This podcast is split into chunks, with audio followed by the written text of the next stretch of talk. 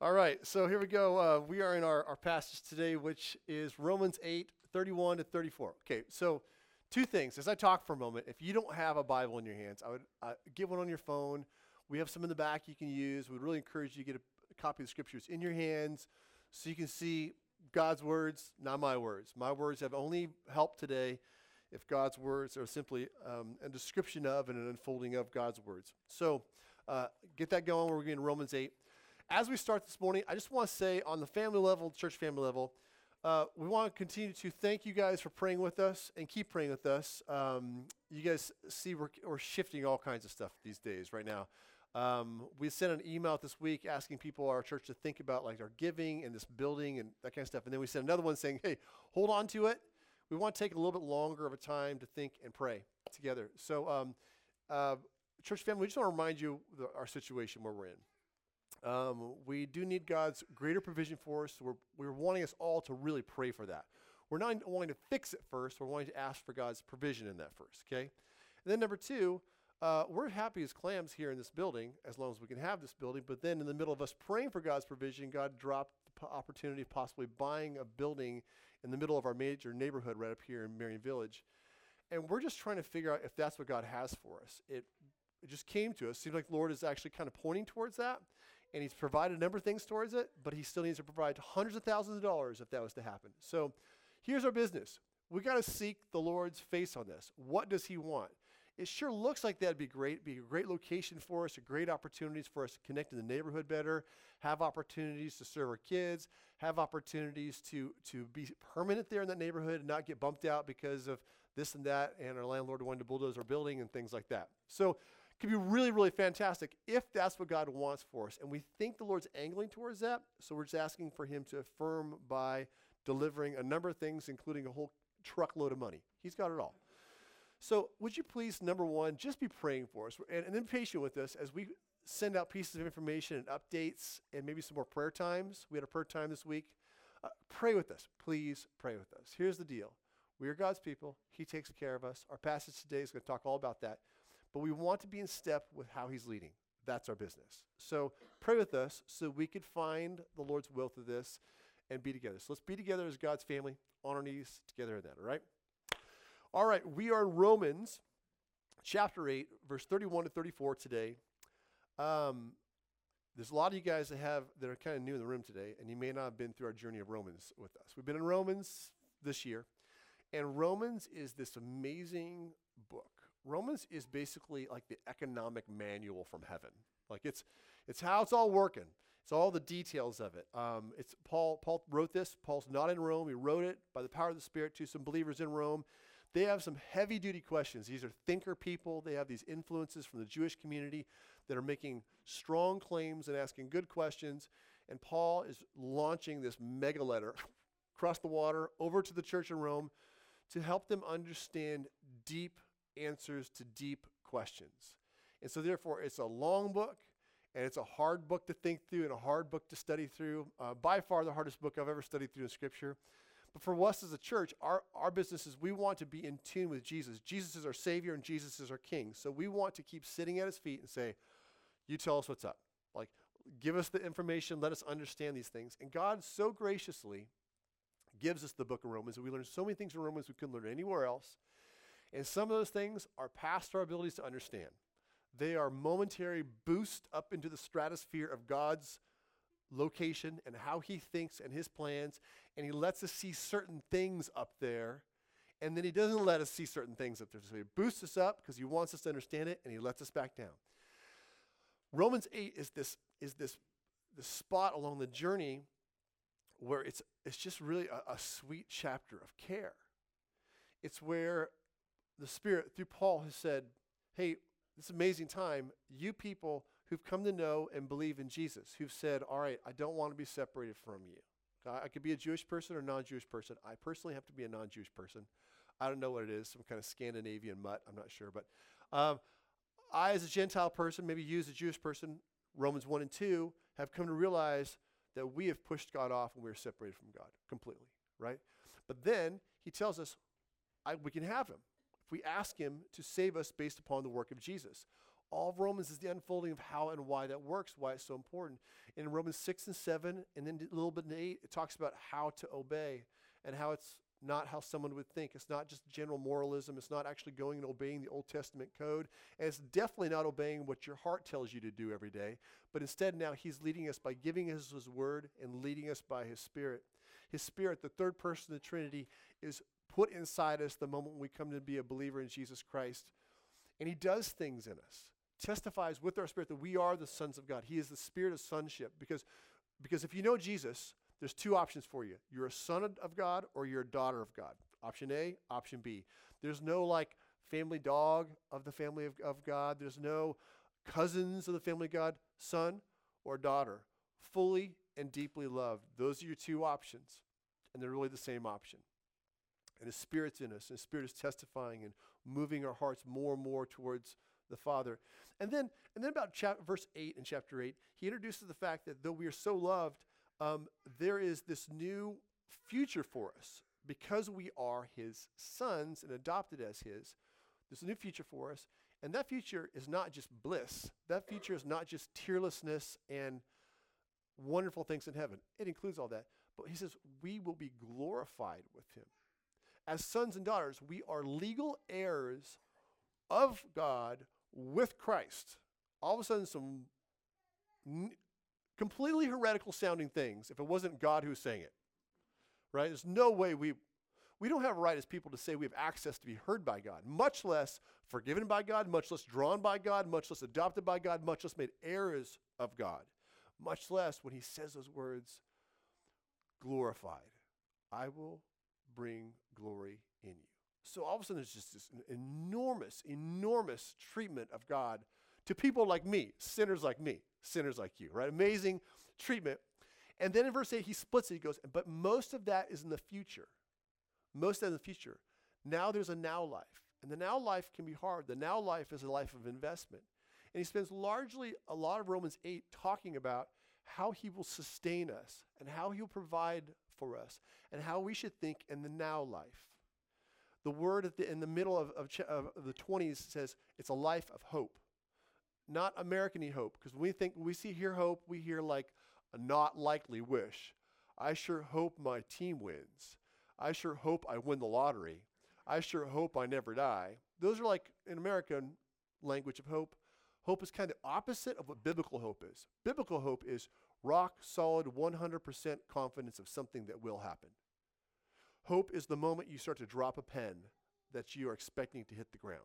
That's biblical hope. That's the hope of Romans 8. So he talks about this hope. Then he comes in the last two weeks passages about how the Spirit's in us, helps us pray because we need the help, and then how the Father is moving every single thing in our lives together for our good by his sovereign hand for our good. And then we get to our passage today because the end of this chapter is the, the portion where God is helping us know the strong, secure love of God. Because while we live in the now life here, He wants us to know very clearly the relationship between Him and us.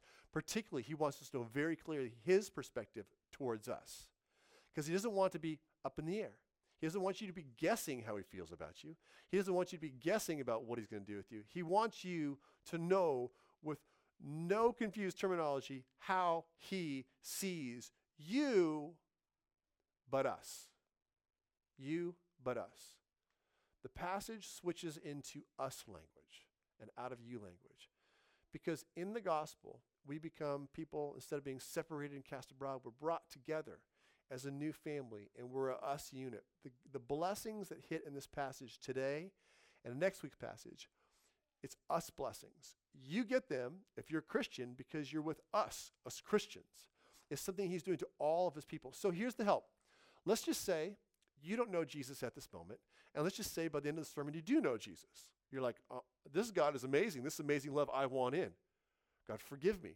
I trust Jesus. Okay, let's say it happens. Everything that is said here in this passage, all these promises, are applicable to the oldest, wisest, strongest Christian in the room, and then to you immediately. This is something that's a birthright. This goes to you if you're old or young or male or female. This goes to you on your most broken, tempted, sinful day. And this goes to you on your sweetest day where you've got to lead 20 people to Jesus in the park and then got stoned for him. Whatever it is, whatever the whole scale is, these things are yours because they are ours. Every last one of ours. So let's go into our passage. Here we are, Romans 8, 31 to 34. I will read it briefly again. What then shall we say to these things? If God is for us, who can be against us? He who did not spare his own son, but gave him up for us all, how will he not also with him graciously give us all things? Who shall bring any charge against God's elect? It is God who justifies. Who is to condemn? Christ is the one who died. More than that, the one who is raised, who's at the right hand of God, who indeed is interceding for us. So, Father, help us by your Spirit to speak now, and please help us to listen. Let us, Father, really tangle with and absorb what you are saying here and the designed impact from the throne of heaven for this to have on our hearts in the most helpful ways. In Christ's name, amen. Our first piece today um, is this only God's favor matters. Only God's favor matters. Look at verse 31. What then shall we say to these things? If God is for us, who could be against us? So let's just start off with this. What you're going to find in these three verses is not so much what God's going to do to you. What you're going to find in these three verses is who. It's a who versus who passage. All four verses, okay? So what's what's are fantastic, who's are better. Listen to the word.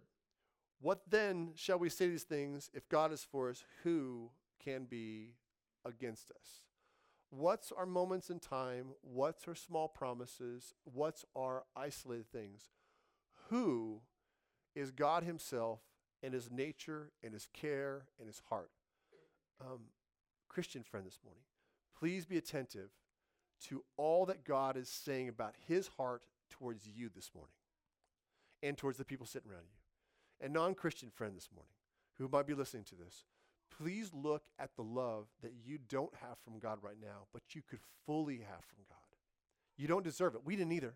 It's grace. But look at the love available. So these things, if you're listening to this as a non believer, these things are not on you right now, but they are right there. They're right there, not for the working, but for the taking in faith. All you got to do is say, God, uh, I'm absolutely unworthy of that. I want that. I want that. I give myself to you. Please give it to me in faith. So we find an amazing who promise in this passage. It starts off with these words What then shall we say to these things? What are these things? Well, they're the things mentioned in verse 28. God's working all these things together. They're found in 38. All these things, right? It's everything of life that we encounter.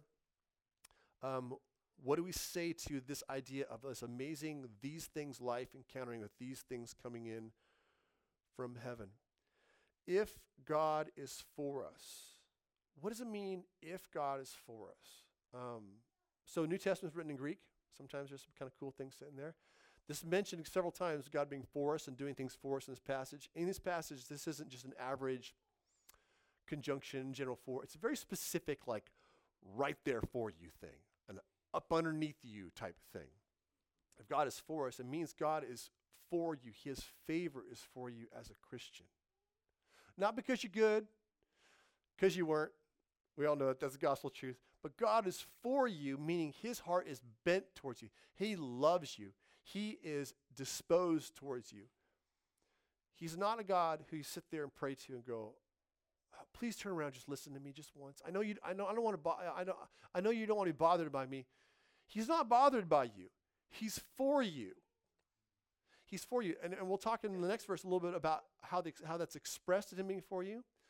But what is left in this verse here is the difference between the one who is for you and anybody else. Option A, God, who's for you, and option B, anybody else. If God is for you, who can be against you?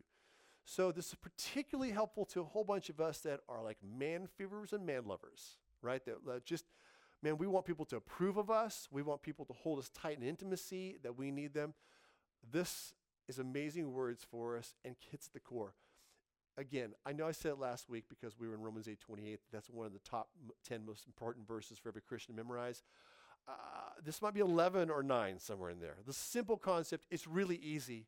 If God is for us, who can be against us? In your darkest moments, if God is for me, who can be against me? God, if you are for me, what is the matter happening around me? Listen to expressions of God being for his people. I picked some Old Testament ones this morning. Um, they're completely applicable across the board because they're not the, the obedience instructions for us. These are descriptions of God's heart towards his people. Deuteronomy 39. The Lord your God will make you abundantly prosperous in all the work of your hand, and the fruit of your womb, and the fruit of your cattle, and the fruit of, your, of the ground. For the Lord will again take delight in prospering you as he took delight in your fathers. What does it mean for God to be for you? He delights in you. He delights in you. Zephaniah 3:17 The Lord your God is in your midst, a mighty one who will save, and he will rejoice over you with gladness. He will quiet you by his love. He will exult over you with loud singing. What does it mean for God to be for you? He rejoices over you. He knows who you are. He knows where you came from. He knows all your limitations. The Father rejoices over you. He will quiet you by his love, not your performance, not your worthiness, not your intelligence, not your giftedness. He will quiet you by his love. Your soul will be quieted by looking at his love, not yours. Not your love for him, his love. He will rejoice over you. He will quiet you by his love. He will exalt over you with loud singing. The God of heaven exalts over you with loud singing. It's just so different than how I'd imagine him, isn't it, for you? I mean, once you get your head screwed on straight and actually deal with the fact that he's there and he made everything and he's spotless and faultless and wise and is inside everyone's head and the entire planet at all times and never overloaded and all that. I just can't see him in my flesh feeling this way about us regardless, let me just cast aside all of Twitter and all the news and everything that I, all the junk that I see. Me, I cannot conceive of God feeling that way about me, rejoicing over me, singing over me.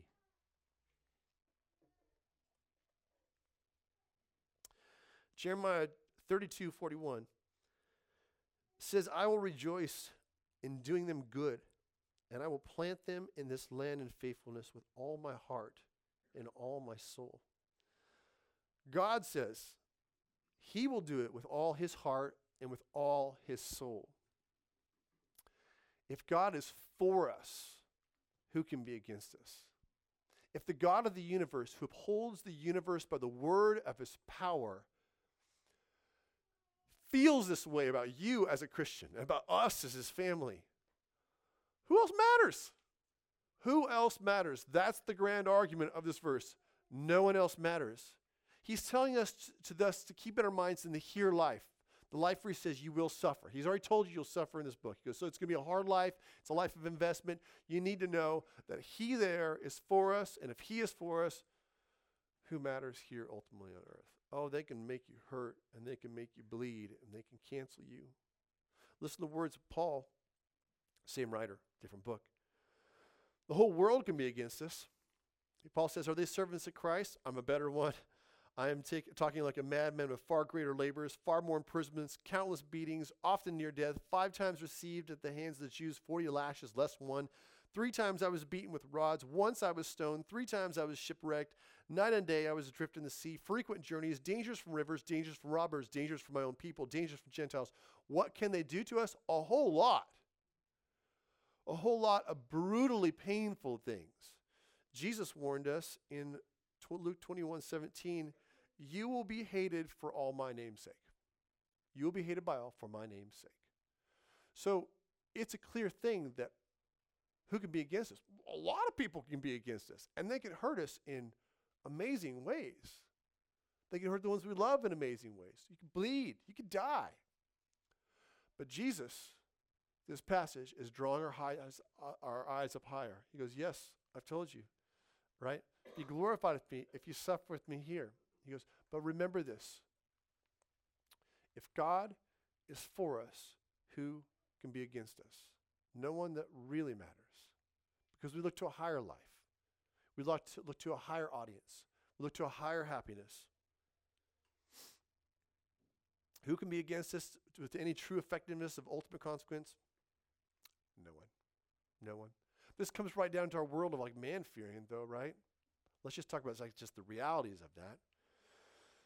Um, we feel like we need approval and provisions from people, and we dread losing their favor. We we dread losing the favor of people who think that seem that they could ruin us, that could cut off provisions from us. Uh, maybe that's financially because they're your boss. Maybe that's socially because they're your friends. Maybe that's your uh, maybe that's relational because it's your family. We do fear people. A lot of us really fear people. There's a few of us in this room that don't care at all.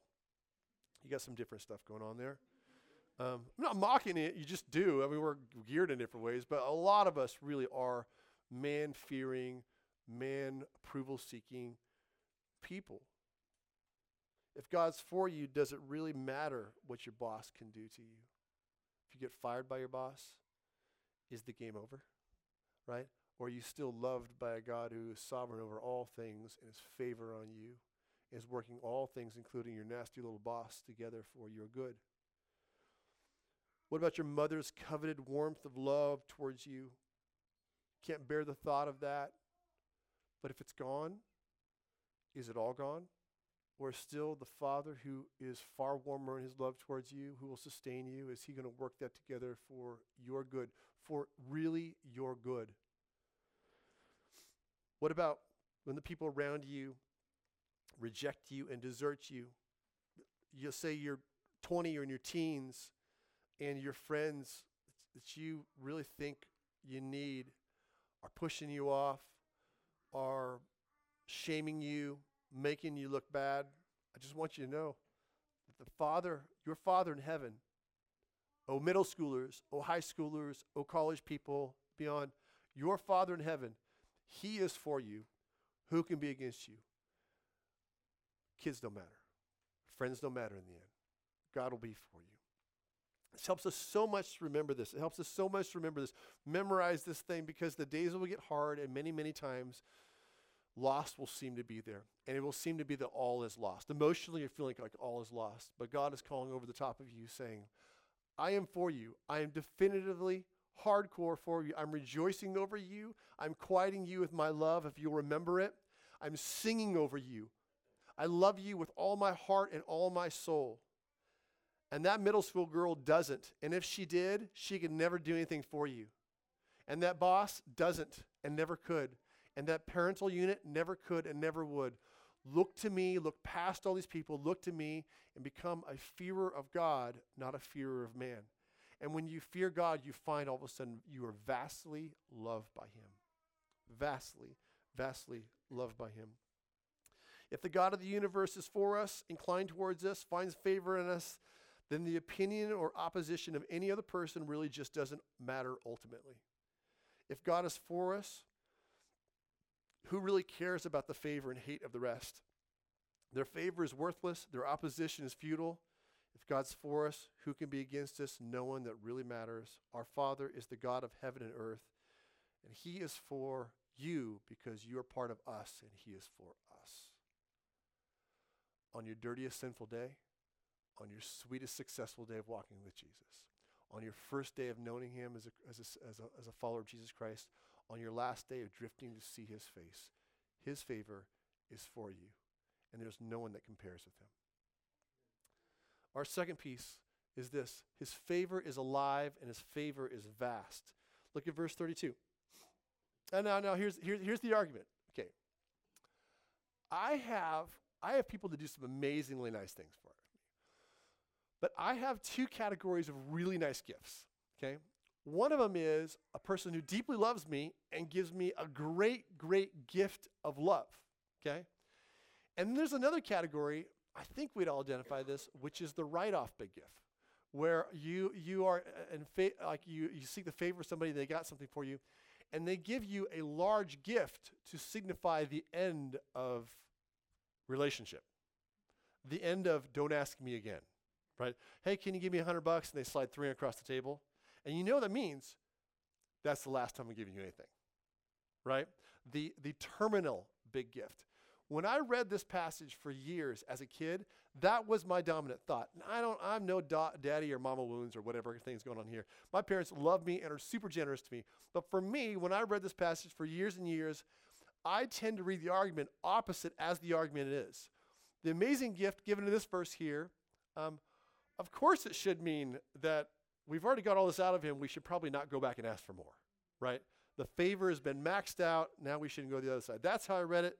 Not how it was intended. Verse 32 He who did not spare his own son, that's the Father, but gave him up for us all, how will he not also with him graciously give us all things? He gave his own son. What else could he not give us, is the argument. What would he not give us if he gave us the most precious thing, the son of his love? If he would give that, he's telling you, I'm for you. Who can be against you? And you want to talk about me being for you? I gave you the most precious thing I had, which is my son.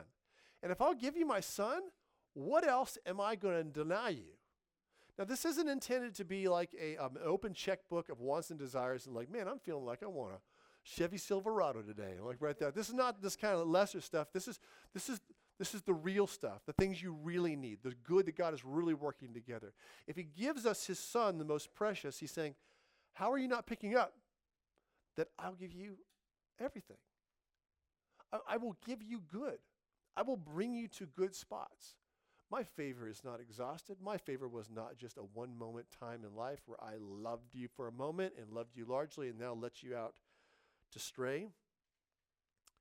The giving of his own son was a demonstration of the intensity of his favor towards us. All the other gifts are far less consequence and preciousness, as awesome and as precious as they are, including the people you love, including the people you want to love, including the things you always dream about, the great experiences of your life. All those things are great, but they're nothing compared to him. Brothers sisters, we are precious, absolutely precious in the eyes of the Father. Uh, the argument here being only an astronomical preciousness in the eyes of him would move the perfect father with perfect, fierce love for the perfect son to give him up to death for us. He goes, My favor is this the one I loved perfectly, who is perfect, I gave him up for you. I love you that much. That's what it means for me to be for you. My love is, in the words of Piper, white hot for you. I'm full of passion and desire for you. It's an astronomical preciousness. Express it in a couple different ways. John 4, 1 John 4 9.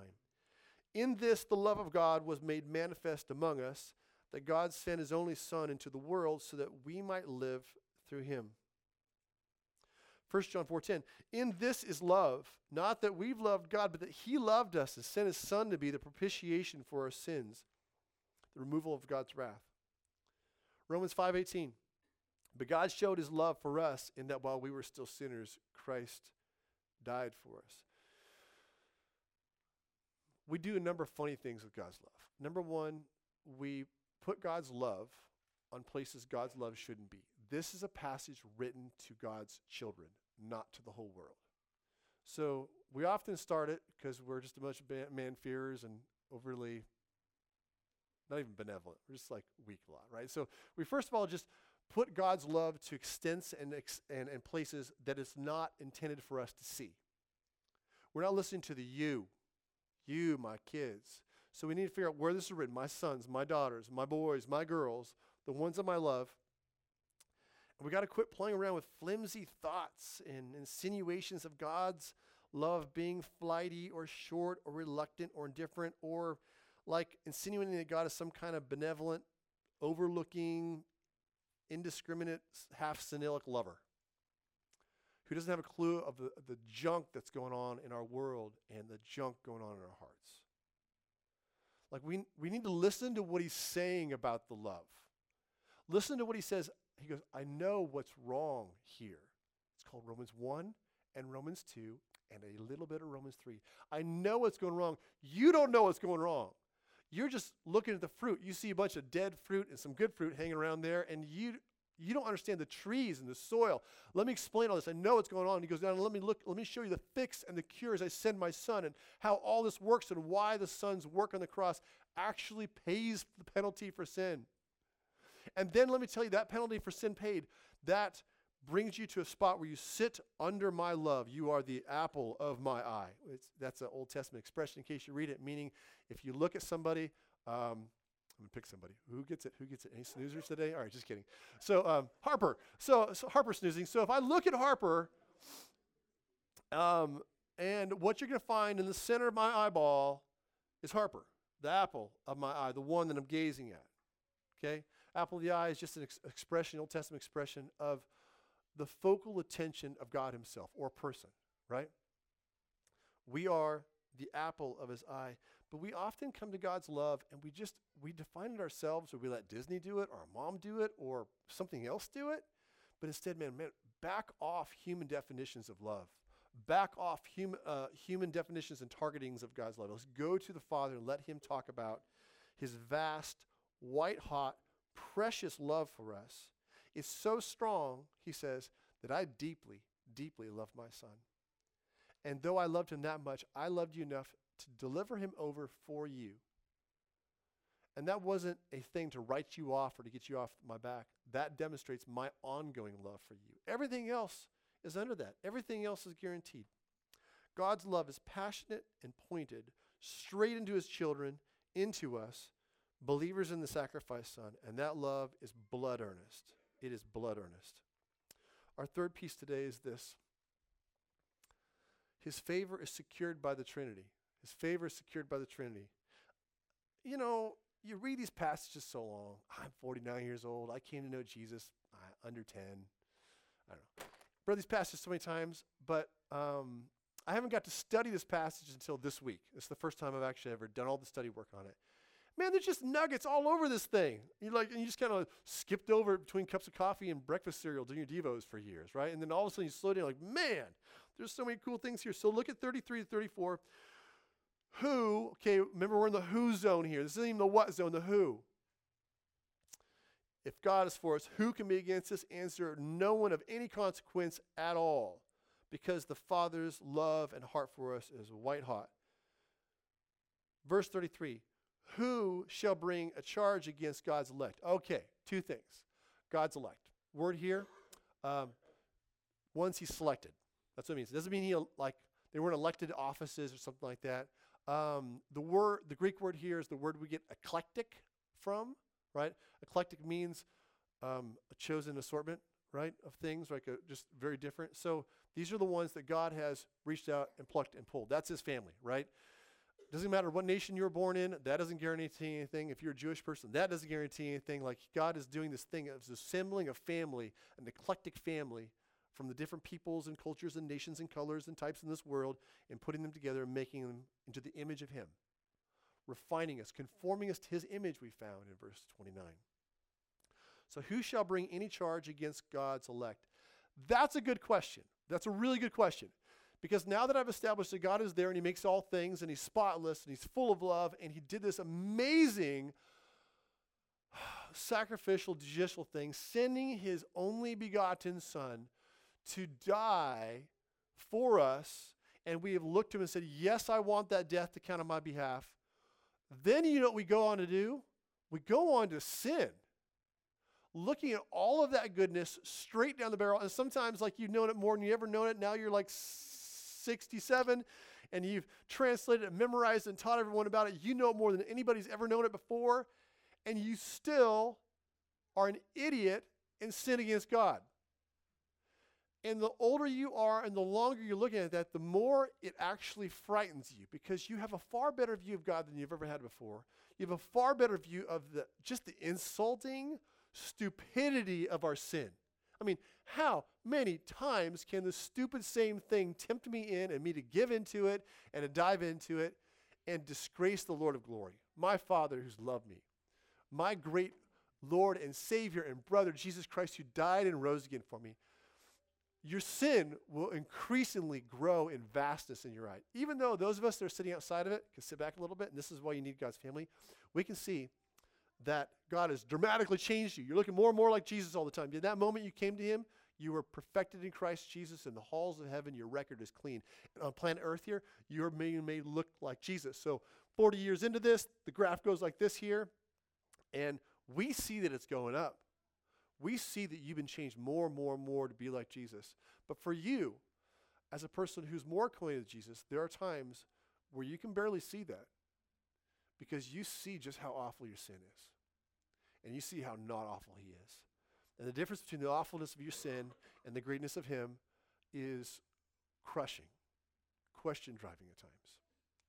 He calls us to remember, though, these very things, to remember this favor, this love he has for us. That's where we as a f- church family are there too, so we can help each other see past those things or to affirm it. Like, I think that might be a good question. Maybe you don't have a reason to think that you've known the Lord. Maybe we haven't really seen sanctification in your life. If you have justification, declared just before God, you will have ongoing sanctification. If you don't have ongoing sanctification, that probably puts a good question about what have you actually ever known the Lord? Did you actually call out to him with your whole heart and soul calling upon the name of Jesus? It's a really good question because we sin. And as we go along, our sin is more and more hurtful and uh, obvious to us. And the question of being charged before the Lord is a very good question. It's a very fair question. If Satan, the great accuser, is to go before the Lord and say, Look at my boy Kevin Heller. Look at him. All these years, you saved him, rescued him, gave him a fantastic wife, two awesome little wee ones, has provided all these needs for him. And look, again, again, he just spits in your face. That's probably a fair accusation. It's a fair accusation. It's what the accuser does. He's pretty good at it. But it can not only be Satan who does it. We saw Satan do that Job. We saw Satan do it the high priest in the Old Testament. And on the book of Revelations, we still see Satan sitting there. He is the accuser of the brethren. He accuses. And he'll accuse in you. Believer and loved child of God, he will accuse in you and accuse you to you. And you have a choice. Listen to the accuser, listen to what God says about you. Listen to the accuser, listen to what God says about you. And maybe he'll use one of his boys and girls on that. Or maybe actually it will be a brother or sister in this church who, in weakness and non grace, non gospel thinking, comes and accuses you. Not of doing a wrong, but of being wrong. Calls you to condemnation is the language. It's a really good question. The verse, Who shall bring any charge against God's elect? It is God who justifies. Who is to condemn? Christ Jesus is the one who died. More than that, the one who is raised, who's the right hand of God, who's indeed interceding for us. In our current culture at the moment, accusations are all that's needed. No proof, right?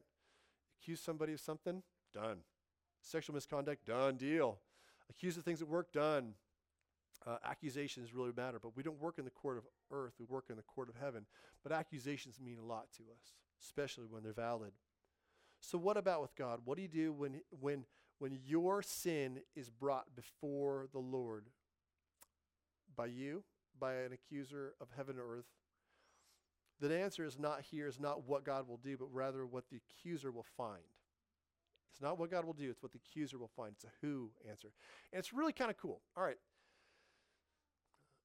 I'm not, I'm not, a, I'm not, I'm not going to profess to you that I'm an amazing Greek master. Okay, New Testament is written in Greek.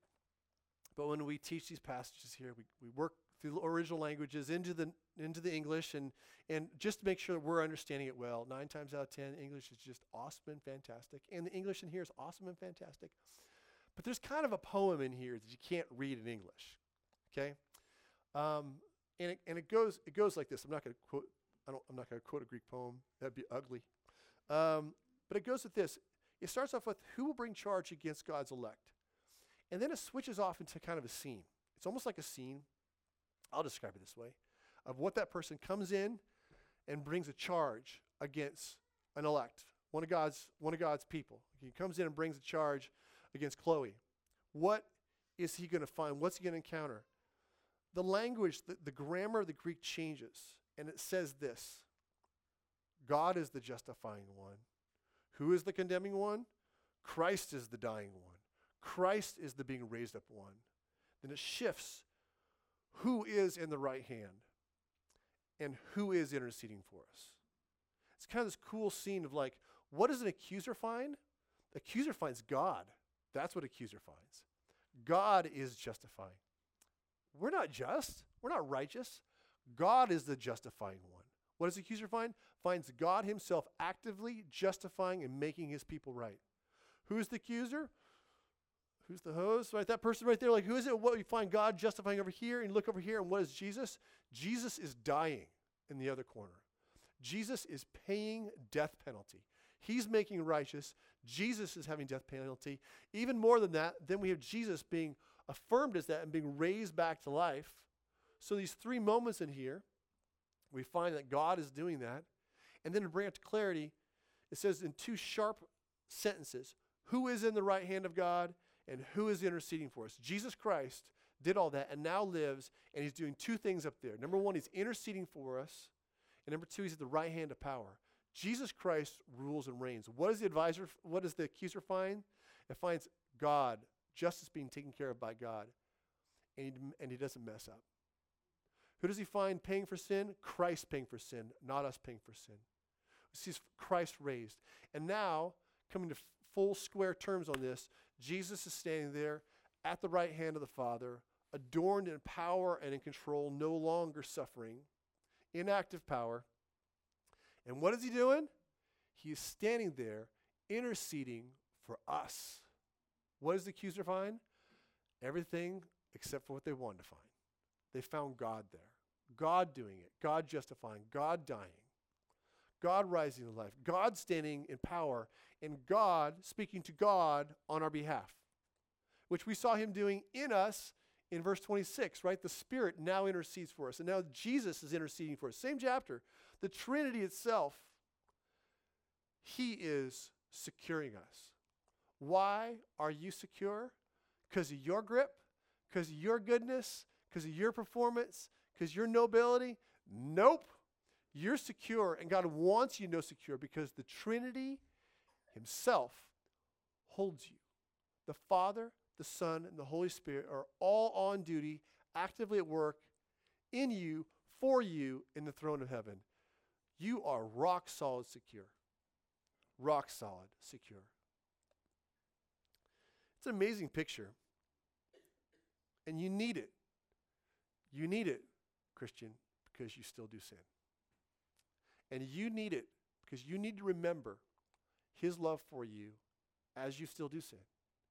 And you need it because people are going to make stuff up about you, even when you're not causing the problem, which we do enough. When people make stuff up about you and make accusation against you, you need to remember the Father is saying, like, listen to me, son. I am for you. Who else matters? And let's remember what for you means. I rejoice over you. I sing over you.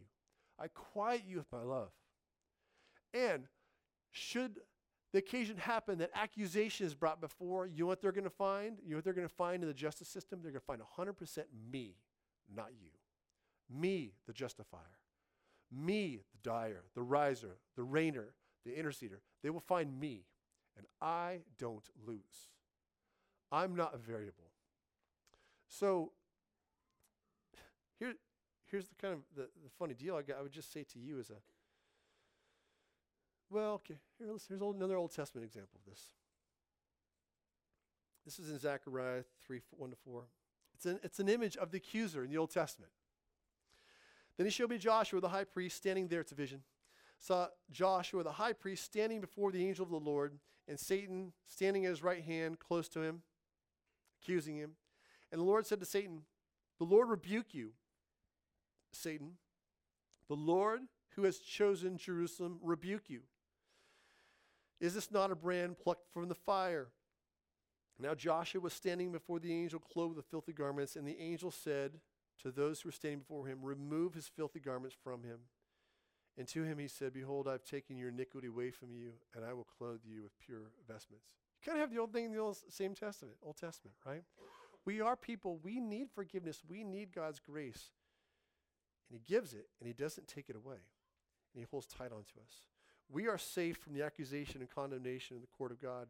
He himself is our righteousness, who made us righteous, died for us, rose for us, stands in power, and intercedes for us. We are safe from the failure of the Father, Son, and the Spirit because the Father, Son, and the Spirit do not fail, thus being completely safe from being disqualified from that favor or ever, ever losing an ounce of it.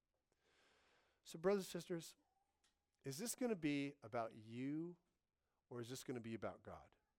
The God of heaven, if you trust Jesus Christ, the God of heaven is saying, like, this is about me. Look at me for you. Put your confidence in me for you. You need to know that. That's what he's equipping you with so you can go through this here and now life that is hard and can endure suffering. That's the tools. He's doing it, but part of what he's doing is giving you an idea of what he's doing and how he stands for you and how he doesn't cast you off. So you got to know God's sovereign, unrelenting love for you. There's a fair question we talked about last week. How do I know if I'm the Lord's? That's a fair question. Let's talk about that. Uh, let God's family, let us as pastors, God's family, your MC around you, sort through those things because it can be hard at times to discern. Am I real? I'm wrestling with sin. Am I real? Let's talk about together. The promise is if you truly go to the Lord, God will save you. In that one moment in time, as a four year old or an 84 year old, come to Him genuinely, He will save you. But sometimes our genuineness in that can come under question. I've had many friends that have questioned that as believers and going through the process realize that they've always been a believer. I mean, I'm strong in that. And I have many friends who kind of moseyed into Christianity, kind of uh, sometimes became members in churches and hung out in, in the Christian world for a little while, that all of a sudden came to realize I am not submitted to Christ. I am not wholly submitted to Christ, and I'm not wholly submitted to the work of Jesus. And it wasn't until years later that they realized that. And it made sense of their life. And so we would love to talk to you, and help you think that through and discern that. But if you know him, rest rock solid in him, brothers and sisters. If you're a middle schooler, high schooler, college person, mom, dad, grandpa, grandma, anything in between, know the love of God that he has for you. If this God is for you and he is for you this much, and he stands for you in heaven, who is there to worry about? Let's pray. Father, I pray that you would please be with us now as Wes leads us in prayer, um, that you lead us by your Spirit to consider your word and these things and teach us and guide us.